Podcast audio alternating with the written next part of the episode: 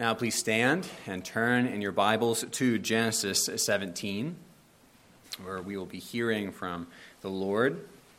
This is the institution of circumcision in the Old Covenant. It is Genesis 17, verses 1 through 14. Genesis 17, verses 1 through 14. When Abram was 99 years old, the Lord appeared to Abram and said to him, I am God, Almighty. Walk before me and be blameless, that I may make my covenant between me and you, and may multiply you greatly. Then Abram fell on his face, and God said to him, Behold, my covenant is with you, and you shall be the father of a multitude of nations.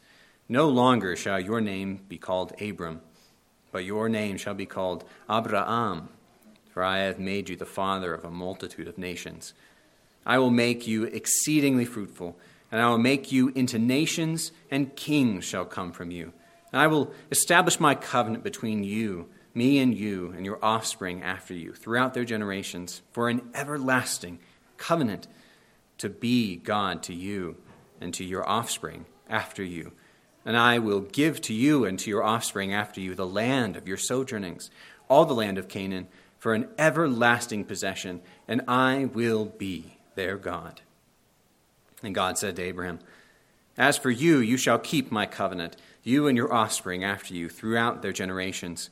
This is my covenant, which you shall keep between me and you and your offspring after you. Every male among you shall be circumcised. You shall be circumcised in the flesh of your foreskins, and it shall be a sign of the covenant between me and you. He who is eight days old among you shall be circumcised, every male throughout your generations, whether born in your house or brought, bought with your money from any foreigner who is not of your offspring. Both he who is born in your house and he who is bought with your money shall surely be circumcised. So shall my covenant be in your flesh, an everlasting covenant any uncircumcised male who is not circumcised in the flesh of his foreskin shall be cut off from his people. He has broken my covenant. The grass withers and the flower falls, but the word of the Lord remains forever. You may be seated.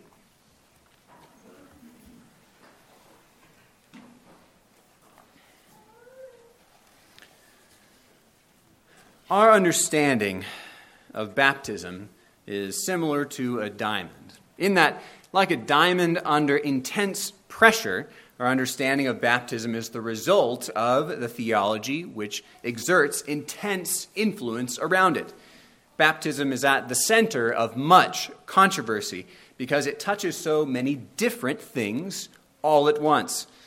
One change in one area of theology may change baptism, but one change in baptism will change many different things all at once.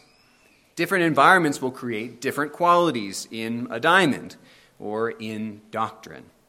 So it is especially with baptism, for it can only be understood not by looking merely at baptism in the new covenant itself, but at what doctrines intersect baptism and make it meaningful and what it is to us. Which brings us to our passage.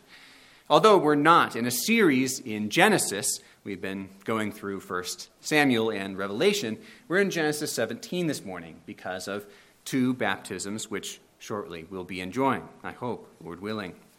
We're in Genesis 17 because this is the beginning of the sacrament that we now call baptism in the life of the household of God. To some of you, it may seem strange that we start with circumcision in a sermon about baptism.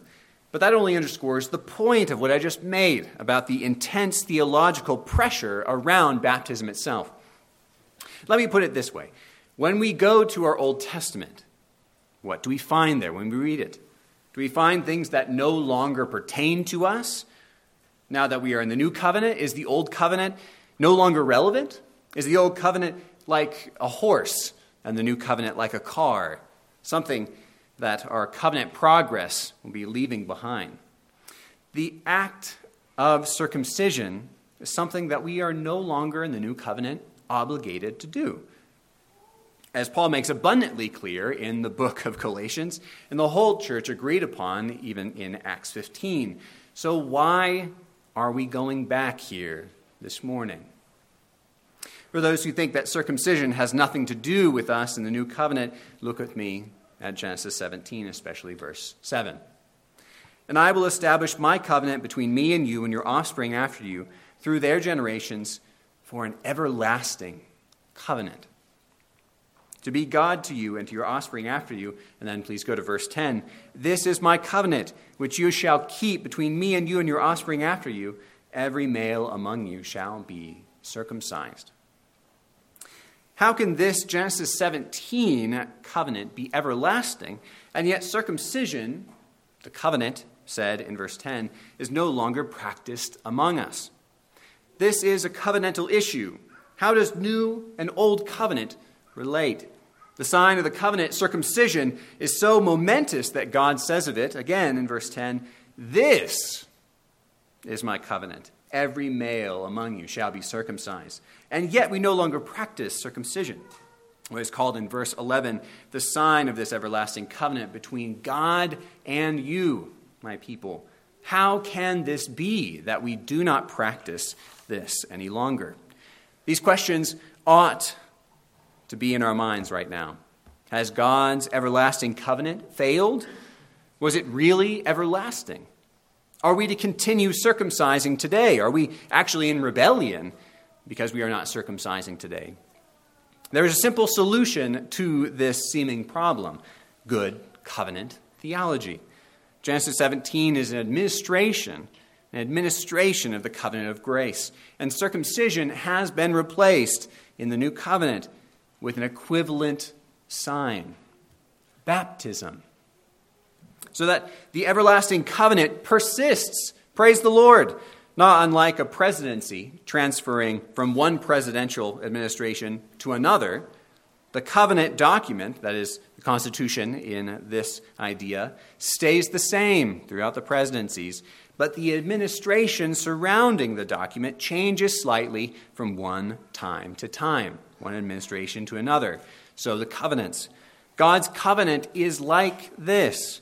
Depending upon God's plan for that specific time period, the specifics of the covenant might change, but the substance always remains the same. The covenant never changes, neither one jot or tittle. So, baptism is the new covenant administration of the covenant of grace started in Genesis 3:15 and replaces circumcision, the sign and seal of the covenant in the old covenant administration of that same covenant of grace. That is an overview of covenant theology.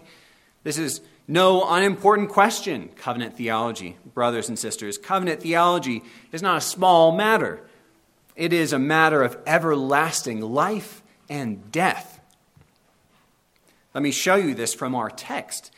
If this everlasting, in verse 7, attached to this covenant, does not mean forever, as covenant theology says it does, but it's just a past covenant that has no relevance to us today, a merely external covenant, as many others would say. We're not Presbyterian.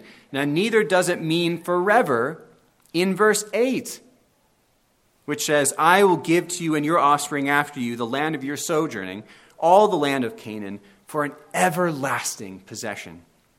And now giving us, giving us the very meaning of this covenant, and I will be their God.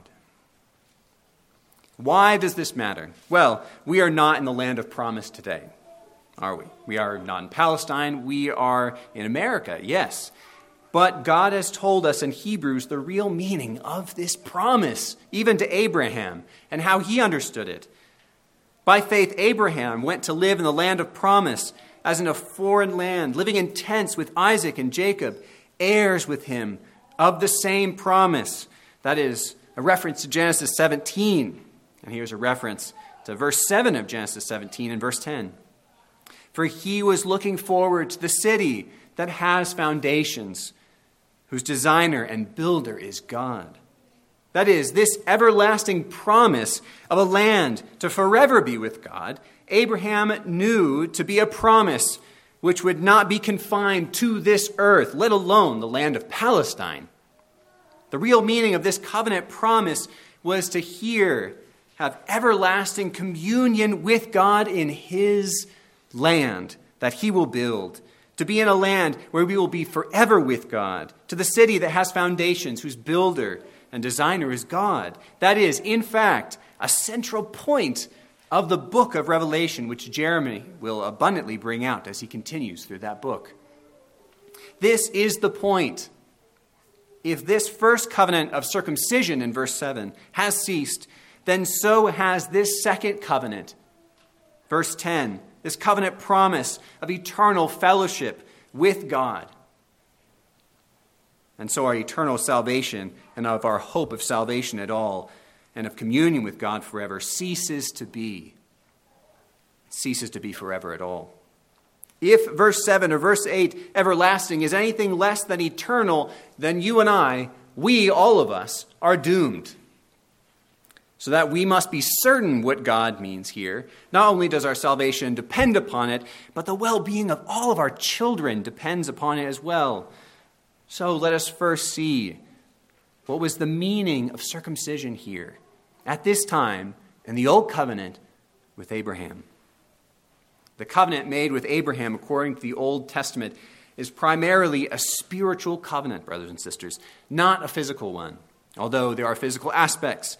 That is, although God says to Abraham in verse 6, I will make you into nations, and kings shall come from you, which is a physical, political thing, God promising a political nation, that is just a secondary aspect the primary content of this covenant with Abraham is spiritual in nature, and circumcision was a spiritual sign and seal of the spiritual covenant. God says this very thing, not merely in the new covenant, which is said all over the place, especially in Galatians, but in Deuteronomy 30, verse 6, by the same, the very same author who wrote Genesis.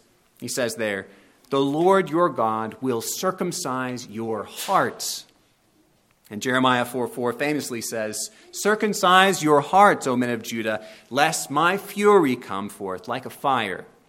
The significance of circumcision is in what it means spiritually, not in the act itself or in some political nation of the Old Covenant. Circumcision's purpose was to point to a spiritual reality for God's people. That is, as Jeremiah 4 4 just showed us, Israel needed the cutting away of sin from within them.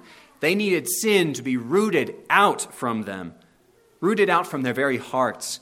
We see this in our passage too, as the act of cutting away is not only for the foreskin, but for anyone who sins against God in this covenant. Verse 14 anyone who breaks God's covenant by not being circumcised, will he himself be cut off. He who sins against God in this thing will be cut off. They must be pure.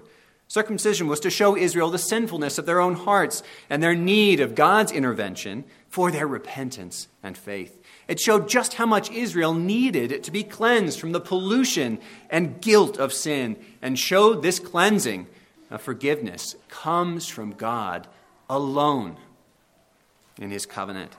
But positively as well, it was a sign of God setting these people apart as holy. It was a promise that God would cut off sin, which was so resident in the Israelite heart. God promised in circumcision that he would deal with sin and that he would make his people holy, as this covenant promises. Such was his love for Israel that he initiated salvation for them in this and would accomplish his promise of making them holy so God could be Israel's God and dwell among them forever for their blessing. That was the meaning of circumcision in the Old Covenant. So that, secondly, we see circumcision is also a covenant family action to sign and seal the promises of God. A covenant family action to sign and seal the promises of God. Here's an interesting point. If this sign was a sign of God's hatred of sin and his love of his holy people, why is this sign given indiscriminately? on the eighth day to every boy in Israel. Would we expect that this sign would be given to those people who had faith in God rather than to an entire nation who had people without faith within them? This is pagan logic and not God's logic. For he says in this passage, He who is eight days old among you shall be circumcised. In this Old Testament time, why were babies circumcised? Was it because they had faith? Was it because of the faith of their parents? No, it was because of God's command in this covenant that they be circumcised, which is why we baptize today, because God commanded it right here. They were given the sign of the covenant because they were part of the covenant community who had the word and the promises of God. They were the people that Paul speaks of, those good people with the oracles of God. And the old covenant circumcision never washed hearts clean of sin, although it imaged this, as we've seen. How do we know this? We know this from the twins of Isaac. That is, Abraham's son Isaac had two sons. The first twin, the elect man of God, Jacob, was circumcised, as well as the reprobate man, Esau, because both were from Abraham's seed by birth. Circumcision didn't create faith in Esau or wash his heart, did it? For God says that he hated Esau in Malachi 1 and in Romans 9. Esau was circumcised because of the covenant. And although Esau did not inherit for himself the covenant promises, those covenant promises seen here in Genesis 17 were for him to partake of, nonetheless. They were offered to him from birth to death. God did not covenant with Esau merely as an individual, God covenanted with the family of Abraham. And so Esau was circumcised. God has always worked through families for his gracious promises and his gracious purposes. Although grace is not an inheritance to be passed down from family to family, grace is connected through history with the children of families by God's purpose and command. Brothers and sisters, God covenanted with families. Why is this? Because circumcision was the same as baptism. Go look at Colossians 2 and Acts 2 for yourselves for more proof of this. It was not meant to be an act which created salvation. It was not meant to take away original sin, but to signify and seal God's grace in Christ, both baptism and circumcision. What does this mean? It means that circumcision was a sign for Jacob and no less for Esau. That the promises of God's salvation through the cutting away of sin from the heart, of full justification and sanctification, a sign of these things, are vouched as true before them. But more than this, these promises are sealed to these infants, Esau no less than Jacob, not only as vouched for truth from God Himself, but an assurance to baptized children and to their parents that these are the heirs of the promise the promise we hear, find in Genesis 17 I am their God. For the children of Old Testament and New Testament believers, this is the promise I am your God and the God of your children. Now, Jacob was saved and Esau was not. So we cannot say that the sign and seal of the covenant creates salvation, as we have said. No, they must take possession of that promise by faith. But more than this, God says, I am your God. And we ought to assume that He is their Savior God until those children give us clear evidence to the contrary. By rejecting those promises, we have a charitable outlook on our children because God tells us to. Do you see how circumcision was far more a declaration of God upon the children of the covenant, of God upon the children of the covenant, than he would ever be the children declaring their faith to God? It is God initiating the covenant relationship, the loving relationship of a father upon his children. It is God declaring that the children of believers, or even just one believer, as we know in the new covenant from 1 Corinthians 7, are holy. What a saint the word for a new covenant believer mean. It means hagios, holy one. Your God does not sit idly by, but actively presents to our children the promises of God, because these are the heirs of the kingdom according to Genesis 17.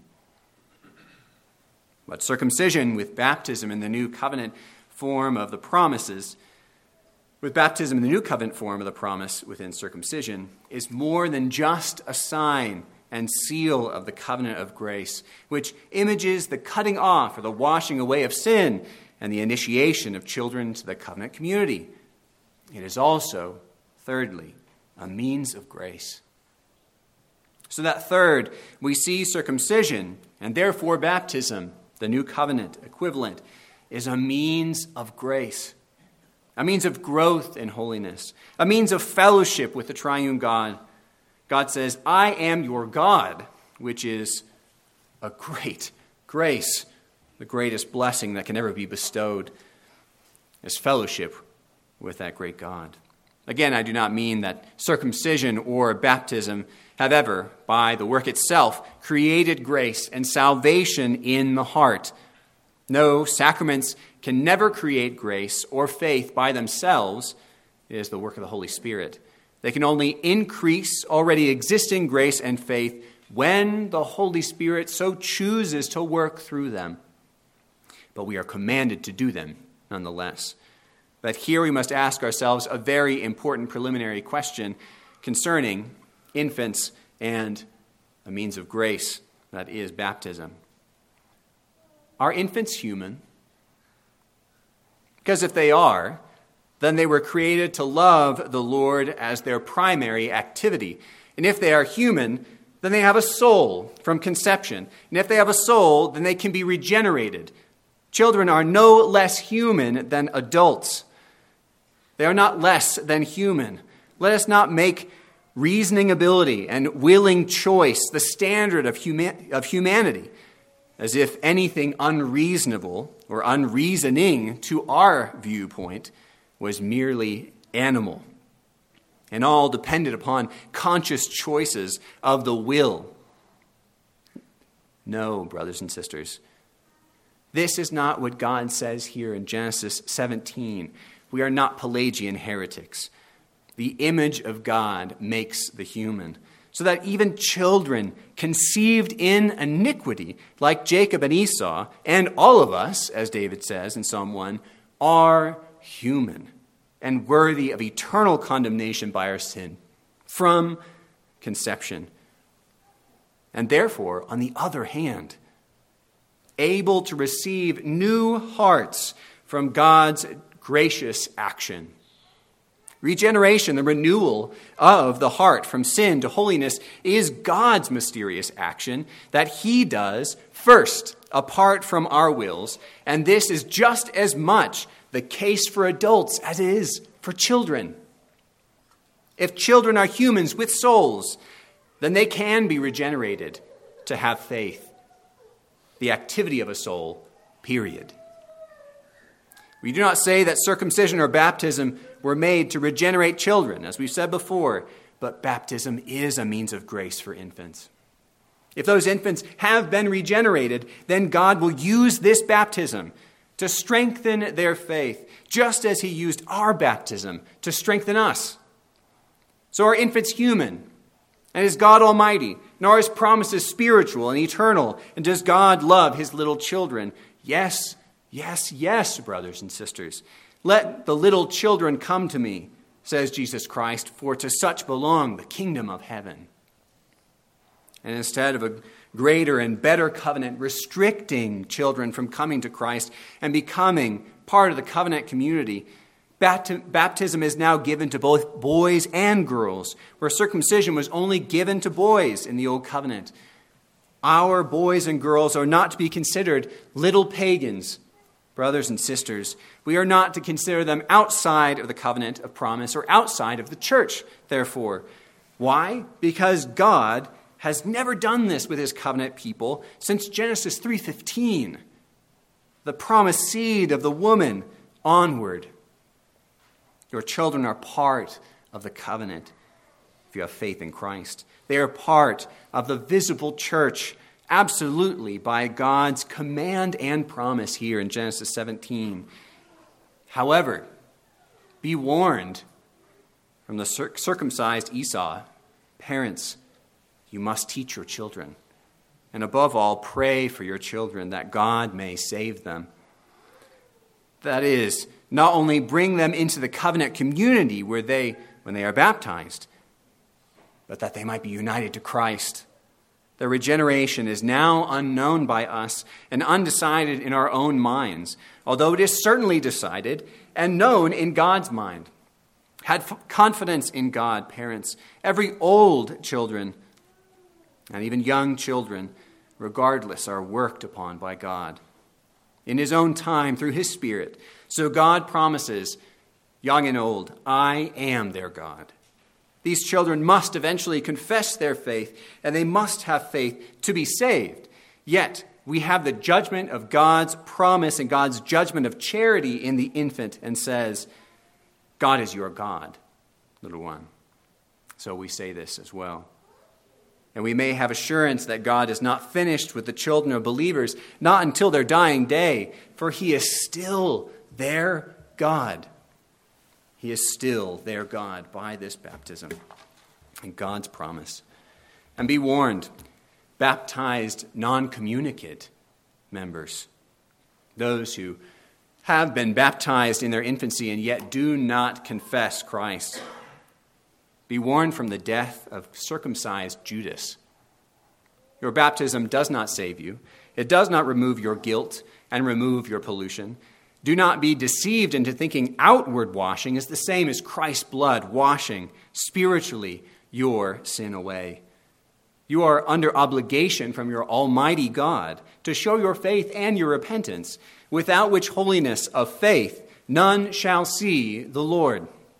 God may be your God, and you may be in his covenant community, but salvation is only and ever based upon the righteousness of Christ the imputation of the merits of Christ Jesus, which we have by faith, which always show themselves eventually and cannot stay hidden.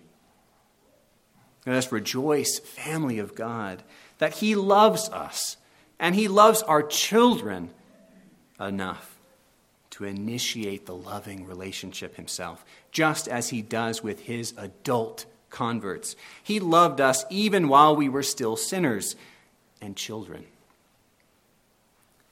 Here's our privilege is to be believers and to be believers of God, who says to us, I am your God, and you are my people, you and your children. Baptism is a singular grace, an outward sacrament which signifies and seals the purification and washing of the covenant of grace, which washes away our sins by Christ's shed blood on the cross. The only real difference in circumcision and baptism is while circumcision is bloody, because it looked forward to Christ, baptism is bloodless, because it looks back to Christ. Looks to his bloody sacrifice, which purchased our salvation. The removal of your guilt and the sinful pollution of your nature, which condemns you, is shown in this sacrament and the holiness which is required for eternal blessing, all of this comes from Christ alone and not mere water. This Christ alone says, Repent and believe on Christ. This requirement is upon children as much as parents, and we thank God that we have every expectation that He graciously regenerates the children of believers in His own time, just as He has promised to Abraham of old and promised to be their God in Christ, who said, Baptize them in the name of the Father, and of the Son, and of the Holy Ghost. And so he has promised us in our new covenant time. In Acts 2 38 through 39. And Peter said to them, repent and be baptized, every one of you, in the name of Jesus Christ for the forgiveness of your sins, and you will receive the gift of the Holy Spirit. For the promise is for you and for your children and for all who are far off, everyone whom the Lord, our God, calls to himself. Amen. Let's go to our great Father. Our Lord, we thank you that you have dealt so graciously with us, your undeserving, sinful people, conceived in iniquity. And yet, Lord, you have loved us in an everlasting covenant, an everlasting love. You have loved us and brought us forth from our own families. You have formed us that we might love you and find all blessing in you. Lord, we pray that you might use us to glorify your name, that we might be used for our own children's sake. As you care for them, Lord, may we care for them just as much. Lord, we pray that we might look to your care, look to your love, that we might seek your presence. We thank you for the washing that we have in Christ Jesus. We pray, Lord, that you would be working in us, reminding us of our baptism, that we might be reminded of Christ Jesus and be reminded of the promise and the covenant which you have made, that we might be saved according to your election. Lord, we love you. We, we are amazed by your love. Reveal yourself more, we pray, by your word, by your spirit, by your sacraments. We ask all this, O Lord, in the name of your Son, Jesus Christ. Amen.